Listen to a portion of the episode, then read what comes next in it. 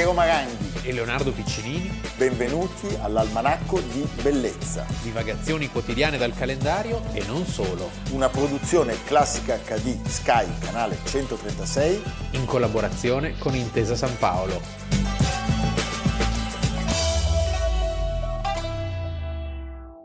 25 giugno per l'almanacco di bellezza. Noi vogliamo darvi degli indizi per inquadrare subito l'artista di oggi. Non è da lì, ma ha l'accento sulla I. Beh, è troppo facile. Però, beh, beh no. Poi, sai, uno parlava dell'altro. Sì. Perché da lì diceva di lui cose che poi racconteremo. Però un aneddoto per inquadrare questo personaggio ci porta nel 1878, quando lui conchi- conclude gli studi presso la scuola di architettura, vabbè, insomma, eh, lì, detto tutto. Lì, eh. E il direttore della scuola dichiarò, non so se abbiamo conferito il titolo a un pazzo o a un genio, con il tempo si vedrà. Allora, diciamo che il tempo gli ha dato ampiamente ragione. Ma un tempo lungo, eh? Tempo perché non è stato da subito riconosciuto come un grande protagonista. Stiamo e... parlando di Antonio Gaudì, nato il 25 giugno del 1852 a in Catalogna. Reus. Sì. Sì, un passo dalla Catalogna. No, è molto importante questa storia della Catalogna, perché intanto la Catalogna che oggi è una delle aree più ricche della Spagna, e più, diciamo, e più problematiche. E più problematiche proprio perché ricche, perché il povero non si lamenta mai, mai. ma il ricco quando emerge dice voglio stare per i fatti miei, no? Comincia a sgomitare. Eh, vedi, il caso Bossi, no? Ricorda, no? Beh, Bo- eh, sì. Anche quello del Trota. Anche il Trota, poi si è finito col Trota, sì. Va bene. E diciamo che questa Catalogna per quattro secoli era stata sostanzialmente tranquilla, non se ne parlava mai. Castiglia era il regno cioè, certo. della Catalogna. Boh. E poi c'è questo sviluppo formidabile dell'Ottocento, dovuto alle rotte marittime, dovuto alle risorse, Beh, dovuto all'industria, dovuto alla rivoluzione industriale, la cosiddetta Rinascenza. E la, e Rinascenza tocca a lui.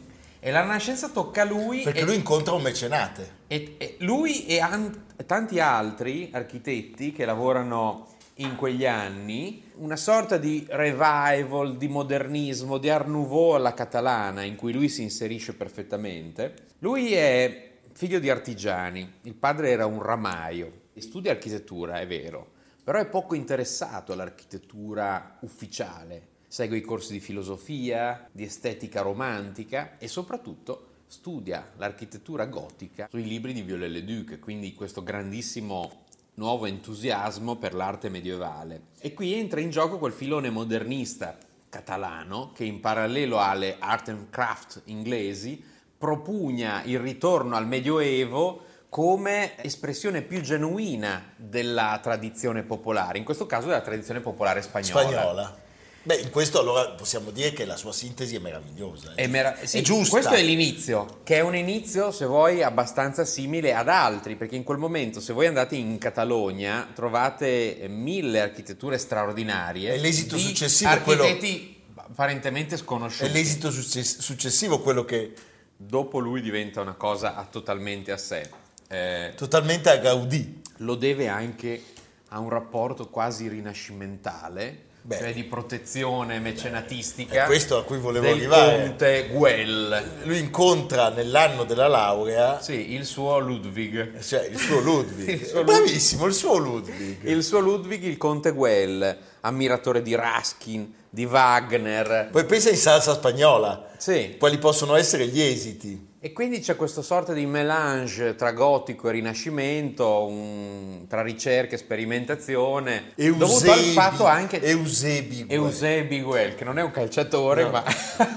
non è Eusebio. non è Eusebio. Perché era portoghese, Eusebio, sì. quindi nemico. E soprattutto anche questa cosa degli artigiani locali. Erano, c'erano degli straordinari carpentieri, tagliapietre, di cui lui si serve in, uh, in abbondanza e da lì passa un linguaggio tutto suo. Ci facciamo aiutare un attimo sì. da Ken Russell. Gaudi died in 1926, aged 73. There were tens of thousands at his funeral. It was as if a saint had died. A figure of great simplicity, he'd been enormously revered. He left no money, he'd no use for money except to give it away, but he left behind him a cathedral on which he'd spent a lifetime and never finished, and some astounding buildings. Ken Russell non se n'è perso neanche uno di no, artista. e devo dire che... È un, un antesignano. Ma chapeau... Altro che i documentari di oggi. ma- ma cioè, date- capito? possiamo mandare tutti a stendere. cioè c'era Ken Russell, questa era la BBC, Sì. ma questa è la BBC ancora adesso. La RAI era allo stesso livello. Se il nostro pubblico qualche giorno Sì, fa sì, beh, sì. ha visto la puntata su Nervi. Beh, le trasmissioni di Anna Zanoli eh, di storia dell'arte sono ancora su Giulio Romano. Vi invito a vederla, se la cercate. Anna Zanoli su Giulio Romano è perfetto, con Manfredo Tafuri Beh, che parla capisci? di Giulio Romano. Ecco, comunque devo dire... Cioè, voi andate al Parco Güell, che è luogo celebratissimo anche dai film, Woody Allen, Vicky Cristina Barcellona, Certo. Eh, ed è questa invenzione dietro l'altra, no? Ci sono grotte, Sì, fontane, parapetti con inseriti vetri, ceramiche policromi e una, una sorta di inseguimento dello stupore, della fantasia, della... Tra l'altro nel film di Russell ci sono delle immagini del funerale, delle immagini dell'epoca e c'è un aneddoto che mi ha molto colpito, molto curioso, che riguarda la fine della sua vita, perché il 10 giugno del 1926 lui viene investito da un tram mentre, come ogni giorno, si stava recando alla... Che non è facile essere investito da un tram. eh. Facilissimo, alla Sagrada Famiglia, partendo dalla chiesa di San Filippo Neri. Ecco, lui dopo lutto perde i sensi e nessuno immagina chi sia questo personaggio. Cioè, è morto sul campo andando verso la Sagrada Famiglia che è il non, suo... non c'è di più. Eh sì, Ma la cosa incredibile è che lui viene portato, non riconosciuto dopo lutto, eh, viene portato come se fosse un barbone. come se fosse un barbone eh, all'ospedale della Santa Croce, dove un prete della Sagrada Famiglia lo riconosce e dice: Ma questo è Antonio Gaudì. Eh. E lui non ha. è il nostro architetto. il nostro architetto e non ha i documenti. Mi ha fatto venire in mente Louis Kahn. Non c'entra niente, ma Louis Kahn muore alla Penn Station Ah, dai. nel bagno e quando trovano il suo corpo ha i documenti col nome cancellato. Tu pensa che cosa Eh, può generare Quando non te ne frega più niente, Niente. della riconoscibilità, Sì. della...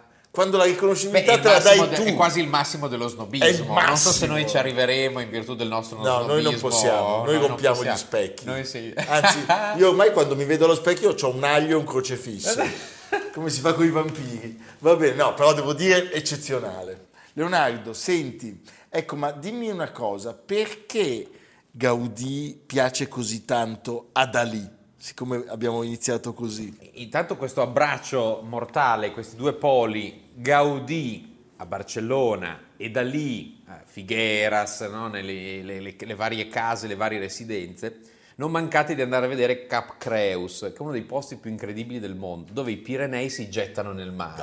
Tu vedi questo faro, in una giornata di mare mosso, Chissà sembra veramente, ecco appunto, Chissà che pesce, a me Chissà- non me ne frega niente dell'arte. Chissà che pesci. E, e così Gaudì, girate per Barcellona, osservate le altre architetture, capite perché Barcellona in quel periodo diventa una nuova Madrid, una nuova Parigi, cioè Ritz anche a Barcellona, cioè c'è proprio Sì, sì, quell'atmosfera di gloria, di rivoluzione industriale. Piace molto perché chiaramente è il trionfo della fantasia. Piace molto perché tutti devono andarci. Però ecco, è il trionfo della fantasia, ma fondando tutto questo processo su un'attentissima osservazione della natura. Sì, e poi un controllo tecnico. Noi siamo stati recentemente alla Torre Velasca. A Torre Velasca, senza i calcoli tecnici, perché l'architettura è di BBPR, ma senza i calcoli tecnici di questo meraviglioso architetto Danusso. Danuso torinese. Sì, che, che- che- che riesce a, a concepire un edificio che pesa e si restringe. Ma certo, come, ecco. ma posso in dirti questo cosa, caso, dico un'eresia, ma la Sì. dico, del Pirellone la cosa che mi piace di più è Nervi. Eh, certo.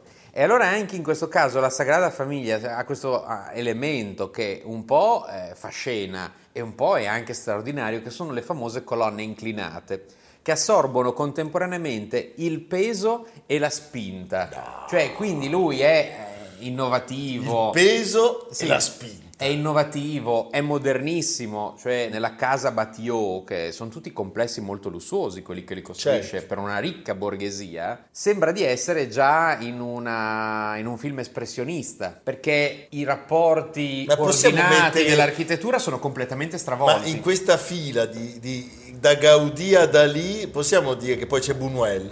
C'è Buñuel e c'è anche Frank Gehry, perché quando vedi il Guggenheim di Bilbao Certo. non esisterebbe, cioè questo che è disegnato al computer e invece Gaudì disegnava ancora eh, ovviamente eh, come si faceva da secoli, però eh, viene sovvertito ogni ordine. Concediamoci un contributo.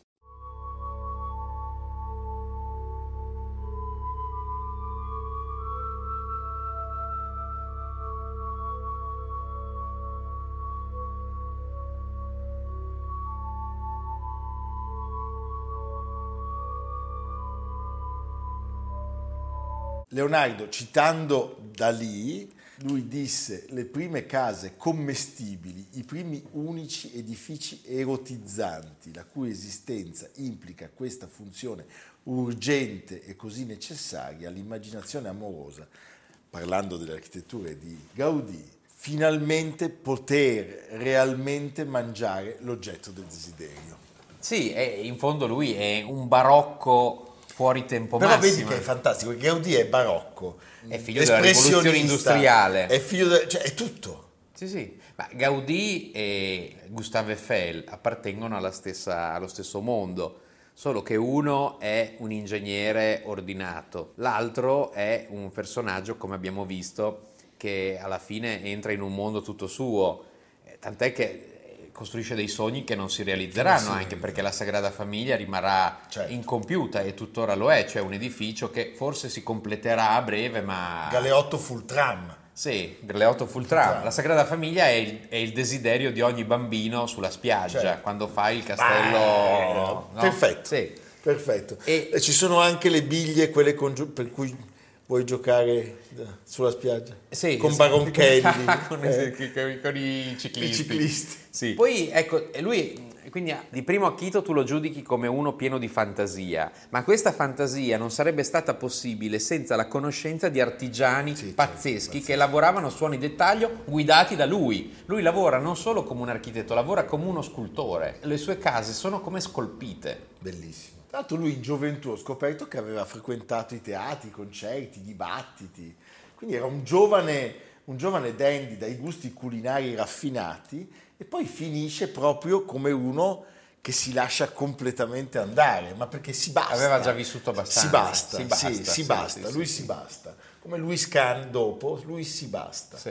Bene, stupendo Leonardo. Io penso che sia giusto ricordare una sua frase, la linea retta è la linea degli uomini, quella curva è la linea di Dio. Andate a vedere le architetture di Gaudì finché non arrivano i giapponesi. Sì, perché così avete un po' di... Così le potete vedere in solitudine perché Ma- sono, sono ma- luoghi Ecco, affollatissimi. ma possiamo eh, salvarci la pelle da delle scimitarre spaventose, da delle armi della... come si chiama la Yakuza, la mafia giapponese? Perché, no, dobbiamo incominciare di- a dire una cosa all'almanacco, non possiamo continuare a dire andate eh, finché non ci sono i giapponesi. Ah, sì. Diciamo ogni tanto finché non ci sono i finlandesi, I tedeschi, baresi. i baresi, C'è tutti. i, I molisani, i Briançais. i Briançais, cioè perché qua Ah, sì. io non voglio avere dei problemi No, no. co- eh, col Giappone, va bene. Senti Leonardo, Ma poi ci piace il sushi a noi. da pazzi. Eh, quindi. Allora Leonardo, un ultimo contributo.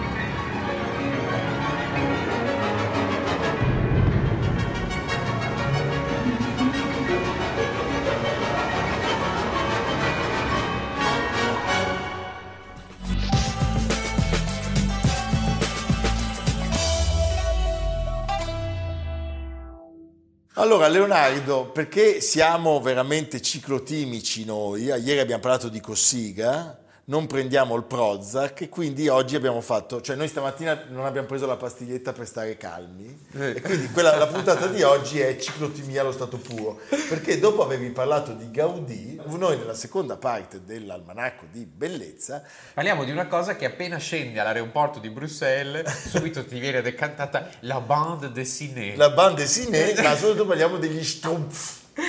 Strumpf. che non è Stormtrooper. No, gli Strumpf sono stati inventati in Belgio. Sì. Hanno cosa infestato sono? l'esistenza. Non sono dei dolci. No, hanno infestato l'esistenza di molti di noi.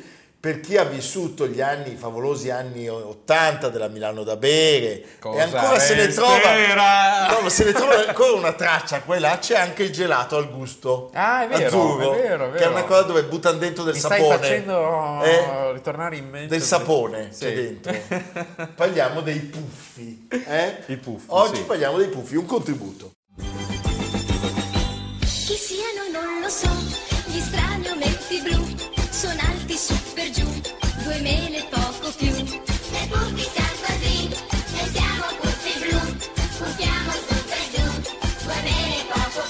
Cristina D'Avena, cantante. Seconda solo a Mina. Lorella Cuccarini negli Ah, anni Ottanta. No, pensavo a Mina. No, no. Allora, i puffi sono nati in Noi Belgio. puffi siamo così. Sì.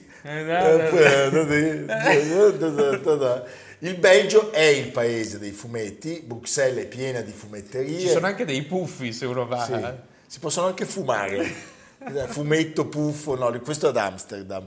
Poi hai delle visioni pazzesche e se voi andate a Bruxelles, oltre a delle altre bellissime cose, le architetture di Horta, eh, La Grand Place. la Grand la Place. Anjou Mozart, sulla Grand Place Anjou Mozart, Jacques Brel, la, la morte di Marat, di David, meraviglioso. Sogliola. La sogliola, la birra, ma soprattutto le cozze, le patate fritte, però i puffi sono nati lì, questa maledizione azzurra delle nostre esistenze che però tutti noi abbiamo attraversato, perché tutti noi, a seconda proprio delle generazioni, cioè c'è una generazione 70-80 che li ha letti sui fumetti, Io pensavo che li ha sognati. no? Poi, poi a un certo punto sono arrivati su Italia 1 e Canale 5, Vero. i cartoni animati, e poi sono arrivati, diciamo, eh, nell'ultimo ventennio i film al cinema, io ne ho visto anche uno con i miei figli. Vedi, ti tocca. Sì, Com'era? di aver ingurgitato una quantità d'alcol durante la proiezione, anche quello denaturato per, per pulire i pavimenti. Comunque, allora, questa scuola franco-belga è una scuola straordinaria. Tanta. Ah sì, ma tutto. Cioè loro hanno, i, i cartoni animati in questi paesi sono una cosa importante. Io quando ho prodotto il cartone animato con Daniel Barenboim, Max e Maestro, che è il nostro Sei pubblico, andato a Bruxelles. No, sono andato a Parigi Eh. e abbiamo preso i disegnatori un po' belgi e un po' francesi e la, la- la scuola è una scuola Con eccezionale. quella faccia un po' così. Con quella faccia un po' così, con l'espressione un po' così.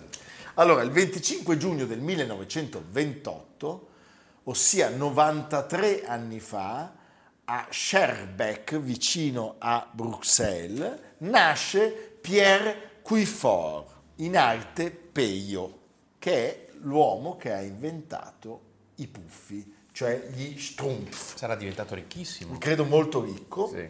molto ricco, e tutti i nostri bambini, noi, sono... La casetta a forma di... certo, di- di- Gargamella, di- che è il cattivo, La casetta a forma di fungo. la casetta a forma di fungo, Gargamella viveva in un posto bellissimo invece, mi ricordo. C'era Sì. una radura con una sorta di che è castello il, di è il- è il roccato. Caino della trasmissione. Allora, Sì, i, puffi Era il hanno, villain. Sì.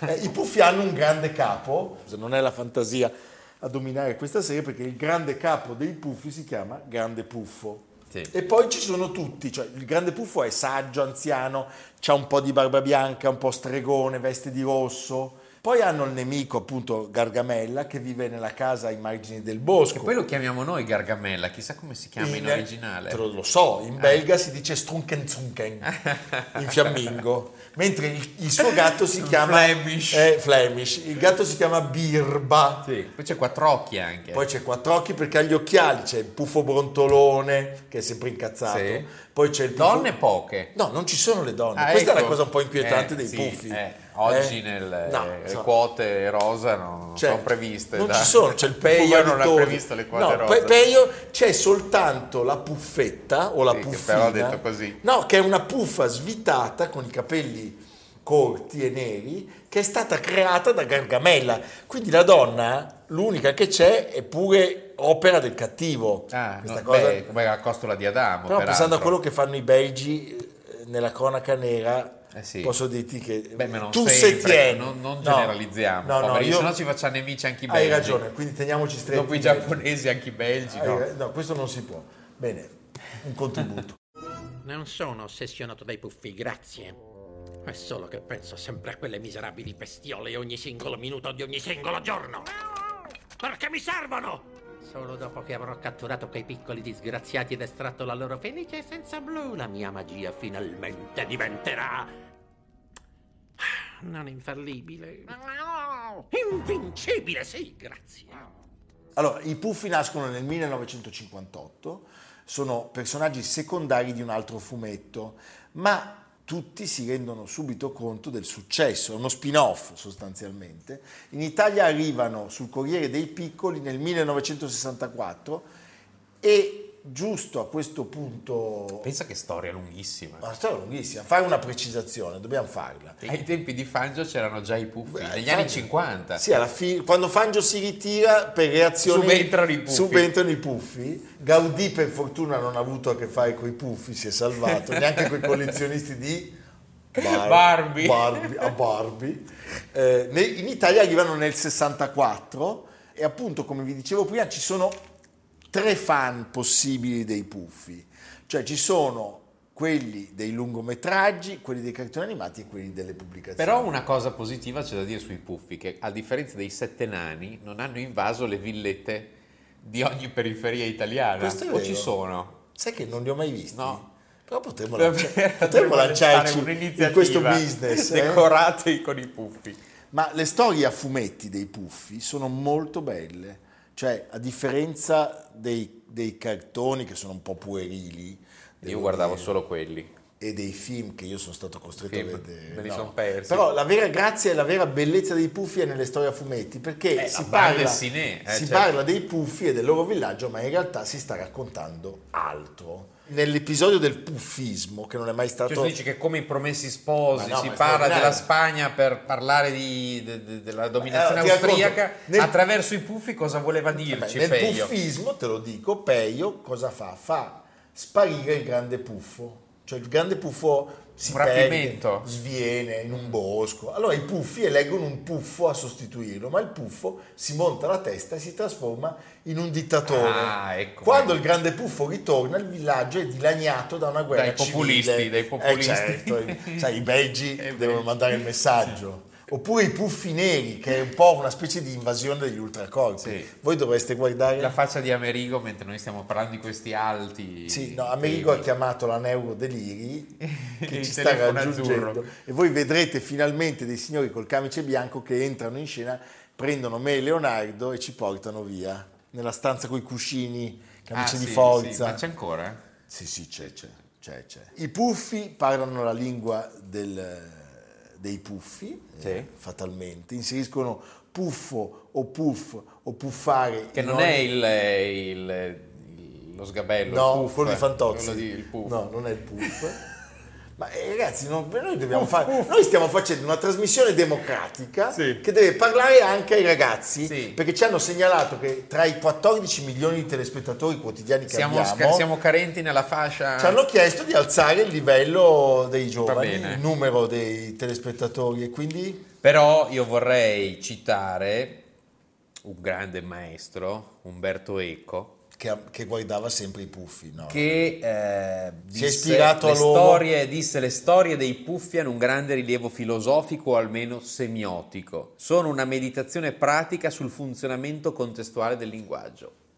Allora, noi non avremmo mai capito capito? il senso di questa frase, ci interrogheremo per ore e ore. E ora sì. prenderemo più Prozac, eh, però Tra l'altro voglio fare una parentesi, è in arrivo a Bologna parte della biblioteca di Umberto Eco, la parte storica andrà alla Braidense, i libri di Umberto Eco sono tutti sottolineati, a riprova che sottolineare e annotare dai tempi io di Dante e di Petrarca spalla è una grande cosa. Perché lui sottolinea tutto. Sì, io sottolineo. Io invece strappo le pagine. Vabbè, questo Eh. forse è meno, è meno utile per Senti. chi deve studiare poi. Dopo. Ecco, sì. Ecco, ricordiamolo, Peio, Peio, Peio è morto nel 1992 a Bruxelles e, e non ha mai chiarito alcune questioni che sono molto importanti. Molto. Per esempio, tu come dire- diresti cava tappi? In lingua puffa, È, è cava puffi o puffa tappi? non lo so. Non Il lo dibattito è aperto. Secondo me non dormi stanotte. Va bene, Leonardo. Bene. Senti un ultimo contributo. Questo sarà il mio primo ceppo.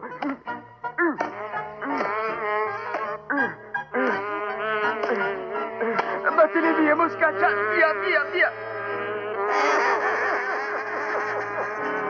Va via, va via! Hai capito? Va via!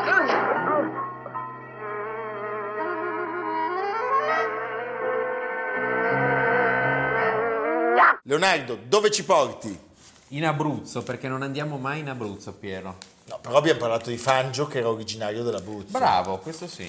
Bravo, vedi come te la cavi sempre. Eh sì, ho sempre... In un posto incredibile, siamo sotto il Gran Sasso d'Italia, Rocca Calascio, un crinale della sottodorsale meridionale del massiccio del Gran Sasso, a un'altitudine di 1460 metri. C'è questo bellissimo borgo, semi abbandonato, semi diroccato, perché nel, Settecento l'area venne devastata da un terremoto e da lì lentamente il paese è stato abbandonato.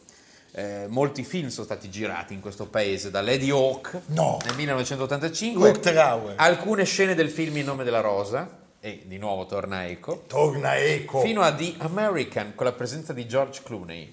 Ah, orrendo. Ecco, vabbè. no, qual è? E, eh, Qual è American? È quello... Non me lo ricordo. Ma non è quello che salva Andiamola a vedere, adesso andiamo, Andiamo a vedere questo ci posto. riguardiamo di American e anche il posto. No, andiamo E a vedere il posto. Lì vicino, un altro luogo pazzesco, è la chiesa di Santa Maria della Pietà, un ottagono, come precipitato in mezzo alle montagne, una visione metafisica e come direbbe un amico e metanò, in mezzo al nulla. Andate a vedere questi posti pazzeschi. Ci andiamo anche noi. A domani. A domani. Almanacco di bellezza a cura di Piero Maranghi e Leonardo Piccinini. Con Lucia Simioni, Jacopo Ghilardotti, Samantha Chiodini, Paolo Faroni, Silvia Corbetta. Realizzato da Amerigo Daveri, Domenico Catano, Valentino Puppini, Simone Manganello. Una produzione classica HD, Sky Canale 136 in collaborazione con Intesa San Paolo.